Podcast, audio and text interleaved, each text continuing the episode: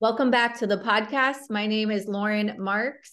Hey, you got it right. And my name is Michelle Moss, and welcome to our podcast. We are so happy to have you with us. Um, how is it feeling being Lauren Marks? You're getting better at saying your name. Good. That's the sad part. Our listeners probably like, oh, she can't even say her name right. But for those that don't know, if you're new around here, I recently got married. So I'm learning to say my new name, Lauren Marks. Yeah and, and it's always everything new takes a while to adjust to which is sort of what we wanted to talk about related to what we want to talk about today. So we wanted to talk about resistance re- resistance to growth resistance to moving forward resistance to our better version of ourselves. And so there's this little quote i found that said resisting resistance leads to growth. So what does that mean to you lauren? Well the first thing that came up when you brought up the topic of resistance, to me, I feel most resistance in things that just are uncertain, the new, that taking the risk and putting myself out there, trying something I've never done before can feel scary. Mm-hmm. It's it's uncomfortable, even the uncertainty, yeah. but even a little bit of uncomfortableness. You know, and I have friends that thrive on the uncertainty and the newness, like my friend Ray, who tries everything and does all these different things, and she's not afraid. I mean, I remember going ziplining with her, and she was terrified of heights, and we're going from tree to tree, and her helmet was all askew and she'd get to the next tree and hug the tree but she kept doing it and when we were done she's like yeah i would do that again haven't done it again with her yet, but that's something that's on a list of something we would do again. But if we resist, we're missing out on our growth. We're missing out on our potential, whether it's trying something like ziplining or trying a new business venture or public speaking. You know, we just uh, had a recent guest um, who uh, had a stutter and then didn't let that hold her back from being a public speaker. She could have resisted that and never done that. Um, but so moving through resistance, we're going to talk about some coping, but also we have to move away from what's easy, right? That comfortable, familiar feeling to push beyond and gravitate towards things that are harder. Um, harder meaning if it's new, it's it's going to be a little bit harder, right? So tell me something that you've done that has pushed you the harder stuff, not taking the easy way or the easy work. Oh yeah, any anything I say yes to, honestly, where I feel that um anxiety feeling show up in my body, whether it's even presenting on Zoom to somebody else's community, mainly the mainly the spots where I have to fully be seen. Now I'm kind of over like if I go do a new class and kind of look a little silly, like not knowing what I'm doing. I'm kind of okay with that. It's still it's still sharing my voice and just fully being seen is still scary to me. Which I think is funny because we do a podcast. We've done this for four years, but we're not seen, we're heard. But in your mind, that's a different thing. Doesn't matter how many hundreds of people have listened to our podcast. That's yeah. listening, and it's not eye eye to eye, face to face, which is where you're saying is still a difficult spot for you. Yeah, I don't know why. It's like I feel like something just takes over my brain and I have a harder time articulating really what I want to come out. I feel like it's getting better, but it's definitely still a fear. But it goes back to old things that I'm working through um, in breath work and just really diving deep into some of those limiting beliefs that I used to have that still love to show up of like not wanting to be wrong. Mm-hmm. Or you're not good enough. Right. Yeah. It's not as much that of just I don't know why. Like I fear like what I'm saying is someone gonna judge what I'm saying. Are they gonna, you know, combat that? But that's also okay too. We can have different opinions. So just working on some of that and like the things that I share, these are my beliefs, my learnings. Mm-hmm. And I'm just here to help people that want to also step into that better version of themselves. Yeah. So give yourself some grace oh grace is always a good thing that's part of on the list of how do we cope with this. We give ourselves grace because some things we try are not going to be 100% successful or especially the first time we do it. And, and that goes to what i've said to myself if i've had to present at the altman women's board or for women's impact or one of the groups i've been involved in i say yes i'm going to do this speaking engagement or i'll you know announce this recipient of a, whatever and it scares the life out of me. And as you know it sounds like a great idea when it's two months away oh yeah i'll do that And then a couple days before, I'm freaking out and I'm thinking, why do I say yes to these things? Why am I doing this? Why do I, why can't I just have this like life where I'm not keep, I don't keep doing these things. And then I do the thing. And afterwards, I'm thinking, wow, that's why, because I'm growing and it felt good. And it's good once it's over with. And I can then look back on what did I learn? What can I do different? But overcoming that resistance can breed to courage and and raises our level of faith and self-confidence. Like every time i've done something that was hard i've come out feeling more confident even if i didn't do it the best that it could have been done. Another thing that helps me do the scary things is one i have two daughters and i always and even for my community of women like for coaching i want to go first. I want to show other women and my daughters what's possible when you do the scary things. So often I don't make it about me. I make it about like, okay, let's link arms and do this hard shit together. Mm-hmm. Yeah, it does help to have, and we talked about this a little bit too before. Um, being surrounded by people that are going to be encouraging because when I was going to start my nonprofit, I went and asked somebody I knew, a male, um, an attorney who who was going to give me some advice. And basically, he patted me on the head and said, Oh, this is going to be too hard to start a nonprofit. There's so many hoops you have to jump through. So then I got together with my group of women, and the youngest girl in the room, who's a you know, a Akron U student, Alyssa, says, well, what about using the seed program? You can start a nonprofit in that way, and they do all the work, and it doesn't cost you anything. Well, that was that young girl who didn't have any experience other than she's a college student. She's very bright to bring that to light which worked and i used that. Instead of i could have i could have gone into the resistance oh it's too hard i can't do this i'm not going to do this. But instead i okay i didn't i didn't get a yes from him or I didn't get help from him but i went to another avenue plan b. That's another way to, to move through resistance is have a plan b. That way didn't work but this other way did work. And again looking at who i'm surrounding myself with and even learning and i say this to any client that comes into my office i will learn from every client whether they're three years old or 103 i will learn from every client something that maybe i'll help another client with. Well i can learn from everybody that's in my life. This alyssa is, was a college student is still a college student and brought that to the table and has led to this help in getting this nonprofit to where it's at right? Yeah and because you're open to hearing ideas. Right. i think another way you could do that is making sure you have those people in your life that you can have the conversation, ask the uncomfortable questions and and get some different feedback get different brainstorm different ways to approach something. You might think it was this way and it could be a totally different way. Right.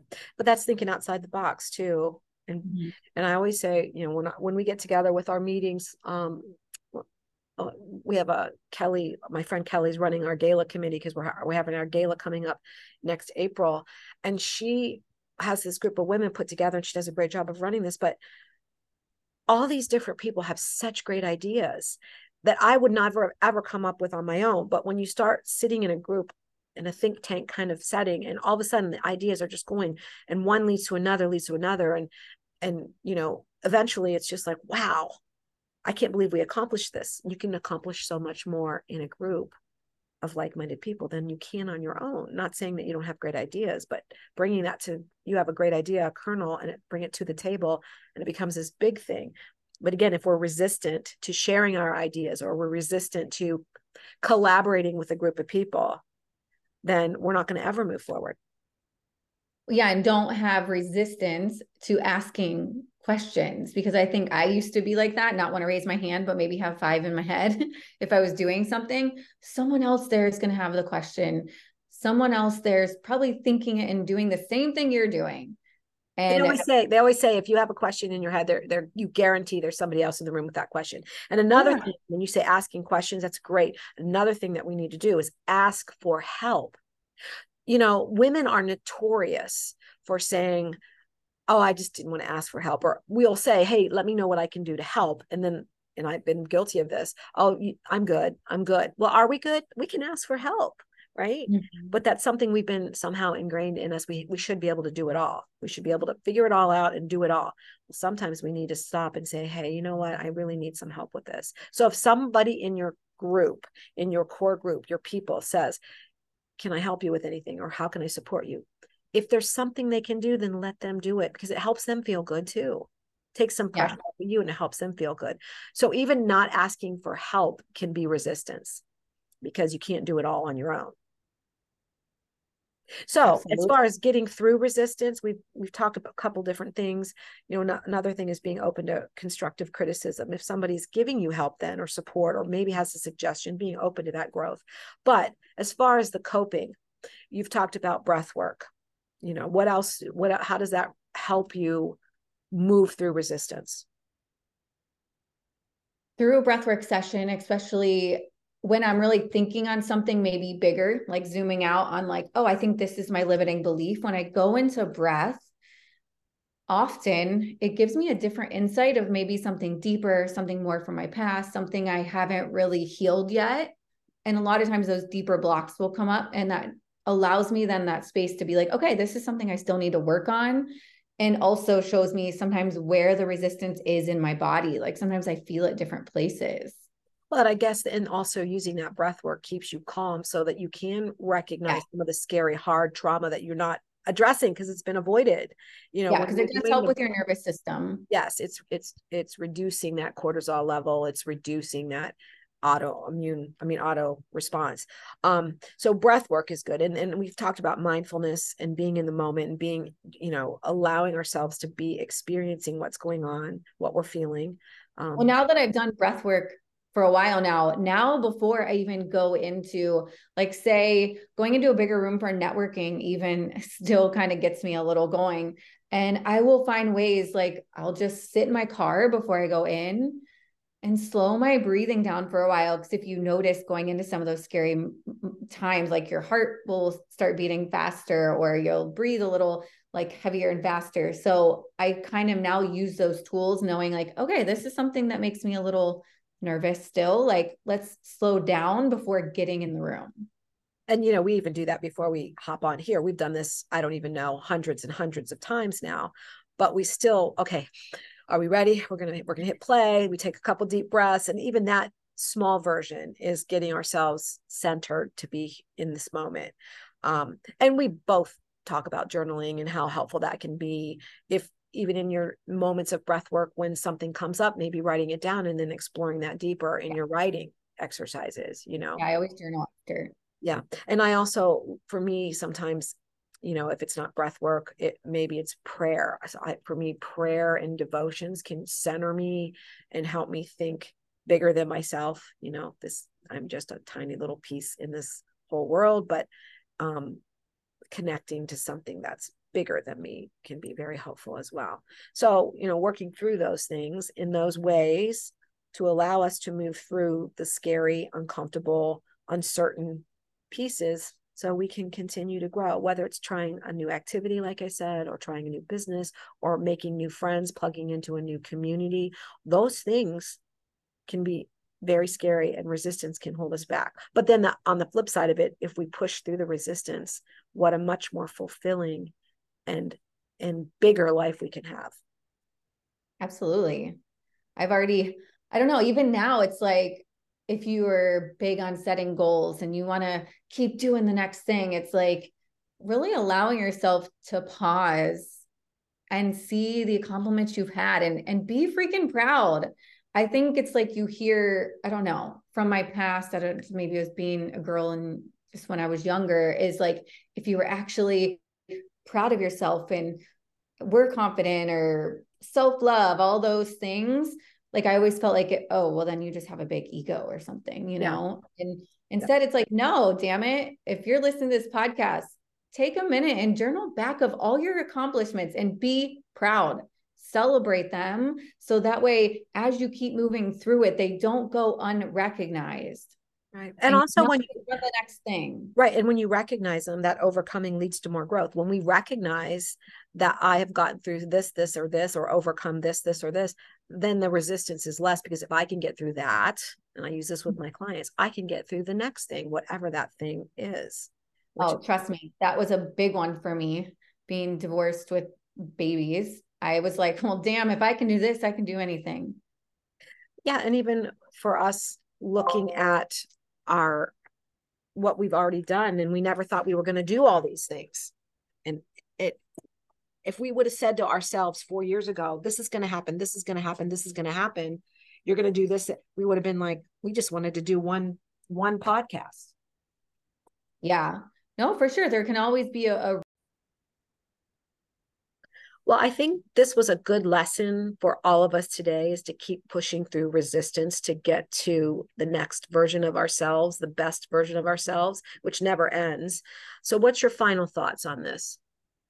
One other thing I think is so important for listeners to hear, because I need it, you need it, we do this together, is the accountability piece. If you know that you're going to be doing these scary things that are going to have you have some resistance around them, find those like minded friends, find the communities, build that so you can tell each other to hold each other accountable because sometimes saying it out loud can be just as scary because you're like, just in case I don't do it, then I'm afraid to put it out there. But put it out there. If it's on your heart, I always say if something is on your heart, it is there for a reason so let those like-minded friends be the support system, support each other, share, maybe even ask like, what are you having resistance around right now? What, how can I help hold you accountable and cheer you on as you're out doing that next scary thing? I love that. I love that. All right, listeners. So today's today's lesson is say well yes to resisting resistance.